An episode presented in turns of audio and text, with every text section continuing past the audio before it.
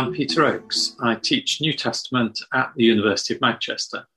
Sometime around the end of the first century AD, an early Greek Christian writer produced an astonishing book of visions.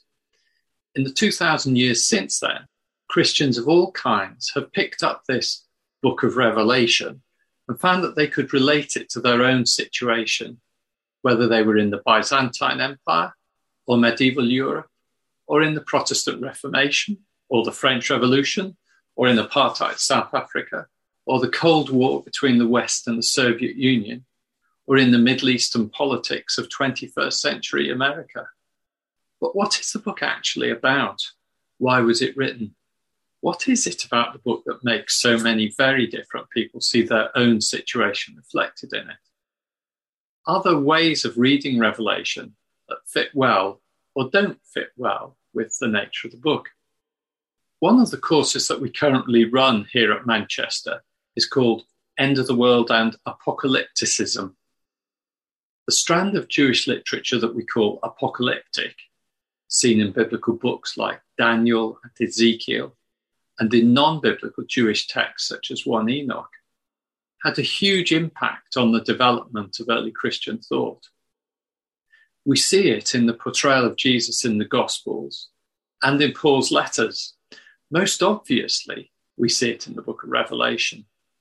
The book is packed with Jewish apocalyptic imagery, but that imagery is fitted together in very surprising ways to fit the book's own specific agenda. But what is that agenda? What is the book of Revelation about?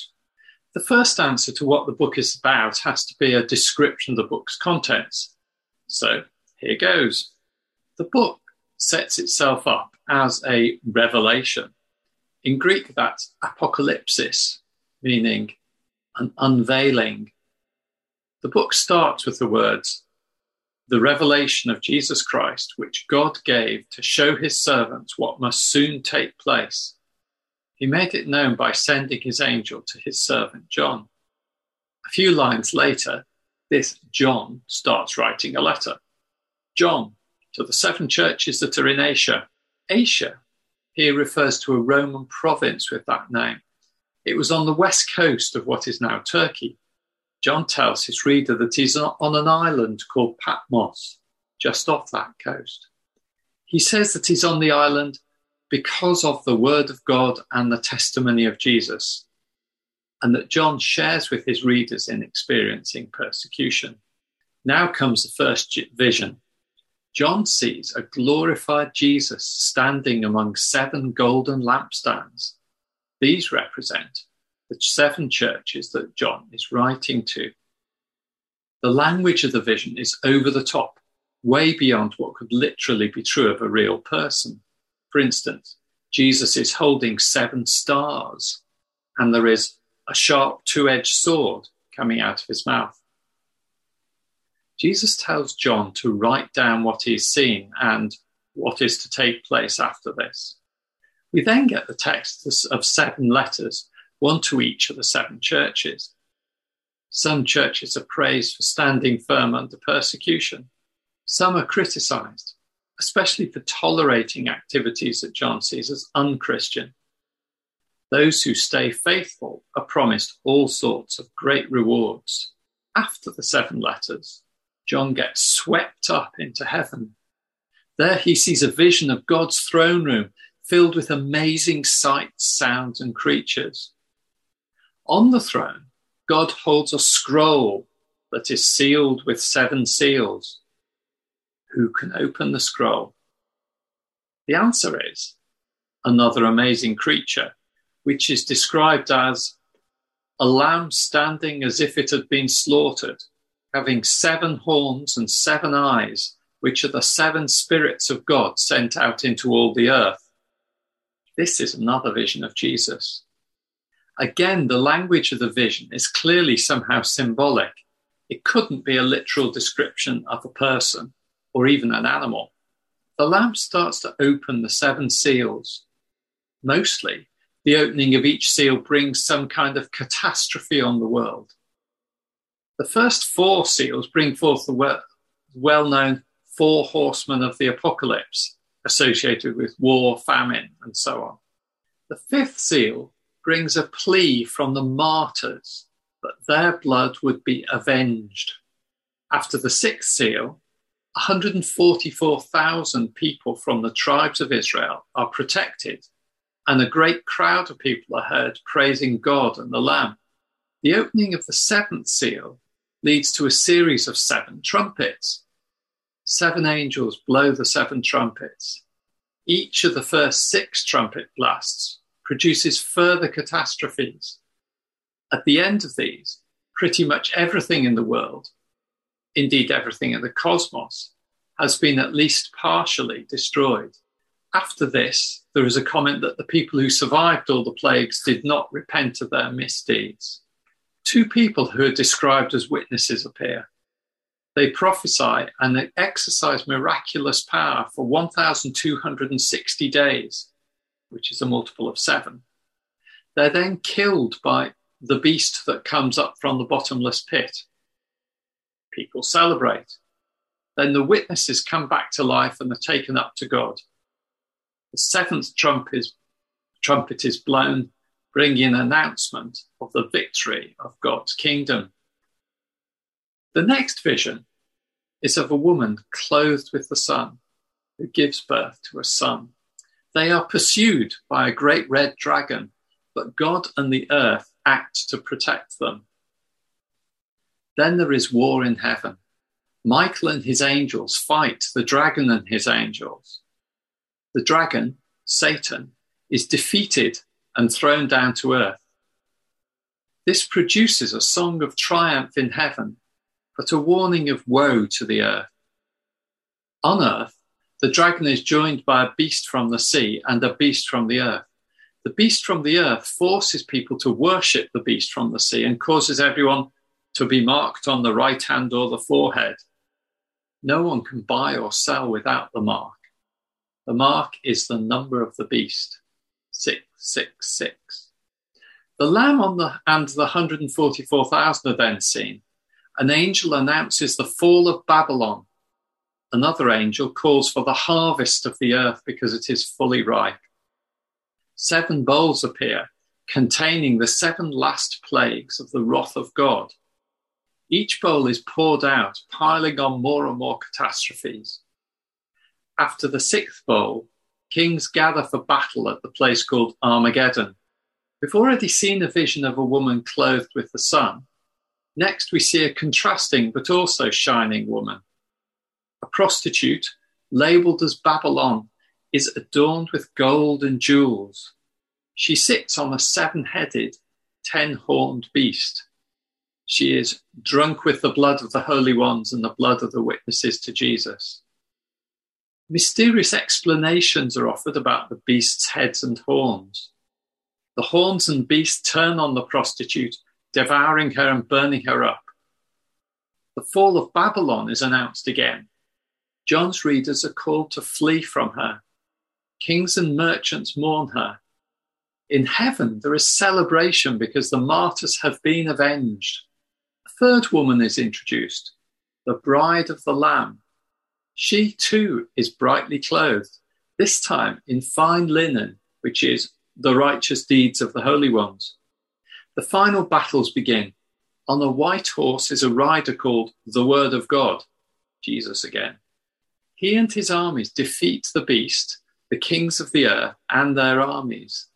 The dragon, Satan, is thrown into a pit and bound for a thousand years, a millennium. During this time, the martyrs reign with Christ. After the thousand years, Satan is released, gathers the nations for war, is defeated again and is thrown into the lake of fire. The final judgment takes place. Death and Hades are thrown into a lake of fire, along with anyone whose name is not found written in the book of life. The final vision is of a new heaven and a new earth. The new Jerusalem comes down from God. God will dwell with people and wipe away all tears. Death will be no more.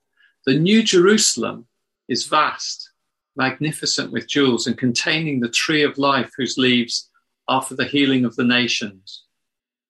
The book ends with promises of the swift return of Jesus and a warning not to change the book's words. The very last words are a wish for grace written in the style of the end of a letter. To recap, the book is a revelation to John on Patmos. He sees a vision of the glorified Jesus. There are seven letters to seven churches, then a vision of God's throne room, in which a surprising lamb appears and opens seven seals on a scroll. Catastrophes follow, and martyrs plead for vengeance. Seven trumpets bring further catastrophes. Two witnesses appear, prophesy, are killed, come back to life, and ascend to God.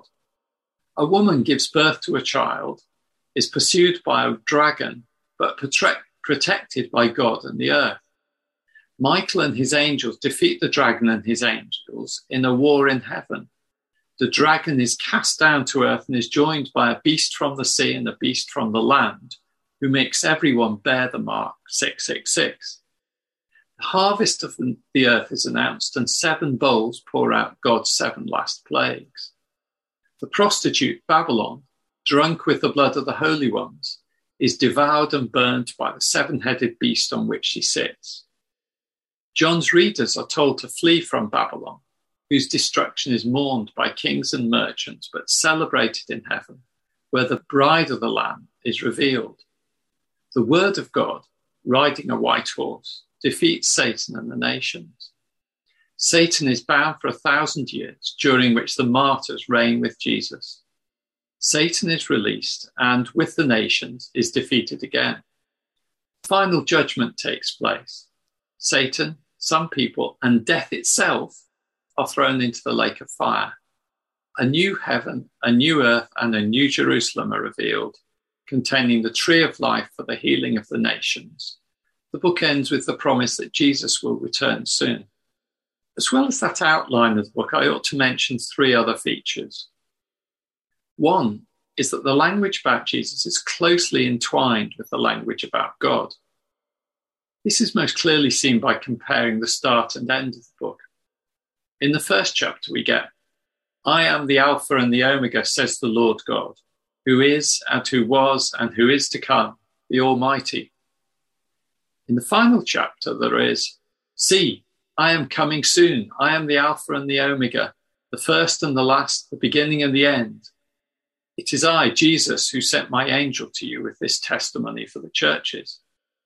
Even though God and Jesus appear in many ways to be different in the book, the book also makes them in some ways the same. The second feature is numerology, special use of numbers. There are obvious ways in which major parts of the book are structured in sevens, God's Spirit is also described as being sevenfold. Sevens also feature in the descriptions of both the lamb and the beast on which the prostitute Babylon sits. The latter is surprising given that seven is generally a very positive number of the book. I'll return to that. Sevens also feature in periods of time, which tend to be multiples of seven. Much more subtly, astonishingly so, many key terms occur in multiples of seven, scattered throughout the book. Terms such as Christ, Lamb, and witnesses. Some terms also occur in multiples of four. There is also the number 666. More on that soon. A third feature is the violence of much of the language, together with the stereotype depictions of female figures and, in the case of the prostitute Babylon, a combination of stereotyping and extreme violence. All this produces the sharpest current debates among scholars working on revolu- revelation. The issue that divides scholars can be seen, for instance, in The War in Heaven. The war is described as a violent struggle between angels, but the voice that then celebrates God's victory says, The accuser of our comrades has been thrown down, they have conquered him by the blood of the Lamb and by the word of their testimony, for they did not cling to life even in the face of death. Is this about a violent war between angels or about the deaths of Christ and the martyrs and about the effects of their persuasive words? The same kind of issue is raised by other passages. For instance, the military victory of the Word of God riding on a white horse. Is that about warfare or about persuasive words? In a related way, should scholars fo- focus on stereotyping and violence in the book's depiction of female figures, or on the groups or powers that those depictions may symbolically represent? Or should they maybe focus on both? So, what is the book of Revelation about? The first answer I would give is one that most users of the book don't pay attention to. It's a book about Jesus. Jesus, the slaughtered but triumphant Lamb of God, is the one who opens each seal on the book of history. Then, at the end of the story, Jesus is the one who finally defeats Satan and the armies of the nations. The book also teaches about the effect of Jesus' death on the cross and about how Jesus and, God are closely entwined, so that titles used of God ought also to be used of Jesus. The book of Revelation is also about God's providing vengeance for the martyrs. People have been persecuted and even killed because of their allegiance to God. The book speaks to the people who have seen this happen. The book tells them that God is on the side of those who were killed he will take revenge on their behalf, destroying the institutions and people who killed the martyrs. When reading a passage in the Bible, we can easily assume that we're reading a general account of salvation and judgment. However, the passage may instead be addressing a specific issue. To a great extent, Revelation is about God addressing the specific issue of who is on the side of the martyrs, who will avenge their deaths. This leads into a third explanation of what the book of Revelation is about. It's about encouraging persecuted Christians to stand firm, to be confident, to stay faithful to God and to a distinctively Christian lifestyle. The book does this by showing the Christians how their situation and their future look when seen from heaven's perspective. The Christian path is not the dangerous one, even if it leads to martyrdom it is the path protected by God. The truly dangerous path is that of opposition to God. The book of Revelation is a call for the Christians to stand firm in the face of persecution and of temptation to conform to the Roman culture around them. Roman culture, because the book of Revelation is also about Rome. The surprise of the book, Beast having seven heads, usually such a positive number, is explained in Revelation as being because Babylon sits on seven mountains. Rome was proverbially built on seven hills. This then fits with the prostitute being later described as the great city that rules over the kings of the earth. It also fits with the city's fall being mourned by the merchants of the earth, and with the prostitute being drunk with the blood of the holy ones and the blood of the witnesses of Jesus. Even more specifically, the book is linked to Nero. The book's second explanation of the seven heads of the beast probably links to Nero. The number 666 is code for Nero Caesar, written in Greek using letters for numbers, then switched into Hebrew. This is a puzzle that was only unraveled in the 20th century with the discovery of the name in the Hebrew text. The book of Revelation is also about earth and heaven. Earth and the bodies in heaven, sun, moon, and stars, get terribly battered through the book. Yet, heaven is the dwelling of, of God with many of his creatures, and earth protects the woman clothed with the sun. But in the end, both earth and heaven flee before God on the day of judgment, and a new heaven and a new earth appear. Is this replacement or renewal? The question is probably not relevant. The whole book is dreamt in symbolism and visionary language. Just as there is no literal sword coming out of Jesus' mouth, there is no scientific description here of what will happen to stars, sky, sea, and land. The book's reassurance is that after cosmic ecological trauma, there will be a peaceful, perfected ending. All this complicates a final explanation of what the book of Revelation is about. It is about the future. How can we have a useful account of the future if the symbolic symbolism and visionary language are so pervasive that there is no clear program to be inferred, even from such an, such an apparently clear statement as one saying that heaven and earth flee away and new ones appear. Such statements are possible to visit, visualize artistically and religiously, but not possible to present in a scientific scheme. The book of Revelation is about the future, but it depicts the future in terms that are often symbolic and always in the dreamlike language of visions.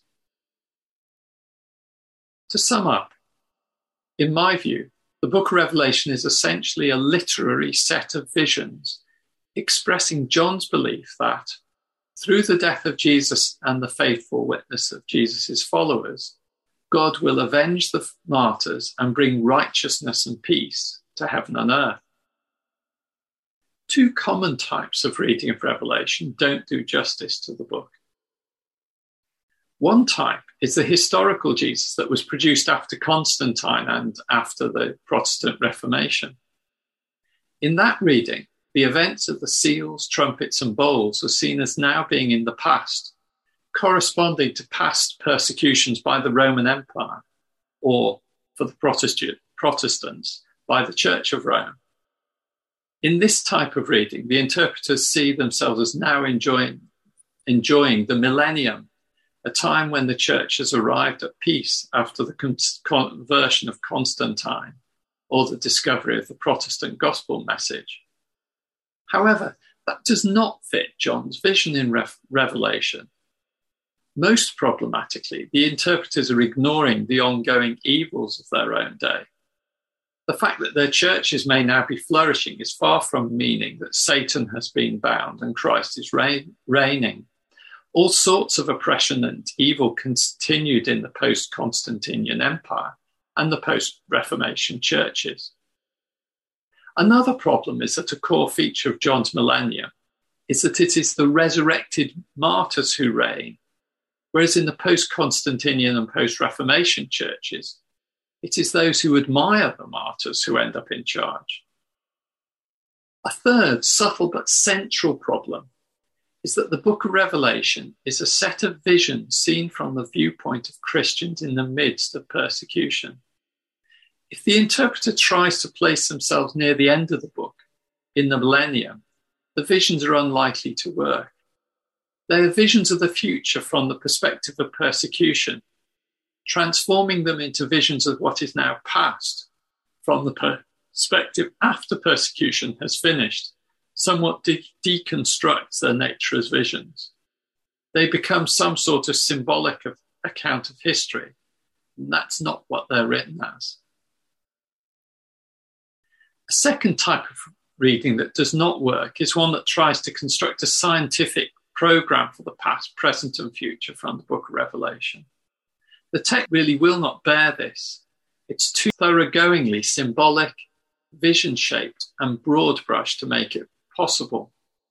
The catastrophes of the seals, trumpets, and bowls pile up intolerably on each other and, in many cases, cannot fit into a modern scientific scheme. Earth and heaven flee from God. Where does that fit into a scientific program? The answer to this is not selective conversion of all the problematic vision language into metaphorical accounts of this or that literal event. There is indeed convertible symbolic language in Revelation. The book itself symbol, signals that Babylon represents Rome. The sword from Jesus' mouth relates somehow to speech. However, the overall set of the book's visionary language and symbolism cannot possibly be, co- uh, be coded metaphor for a long, long string of specific events in the world of John's own day. Even less is it reasonable to try to do the same for later centuries or the present day. Like the first type of usage, it will be building on thin air and will inevitably produce a constructed scheme that in reality actually contradicts the text in many places. The criticisms of the two types of reading I've just talked about also suggests a type of reading that chimes more closely with the book of Revelation. This is a type of reading in which the readers see themselves as being in situations comparable to those of John and his first readers. It's also a read that lets the book and its predictions of the future remain radically visionary and symbolic. In this type of reading, the readers either see themselves as suffering for faithfulness to God, or they see others suffering or having suffered in that way. This reading draws from John's confidence in the situation and the outcome.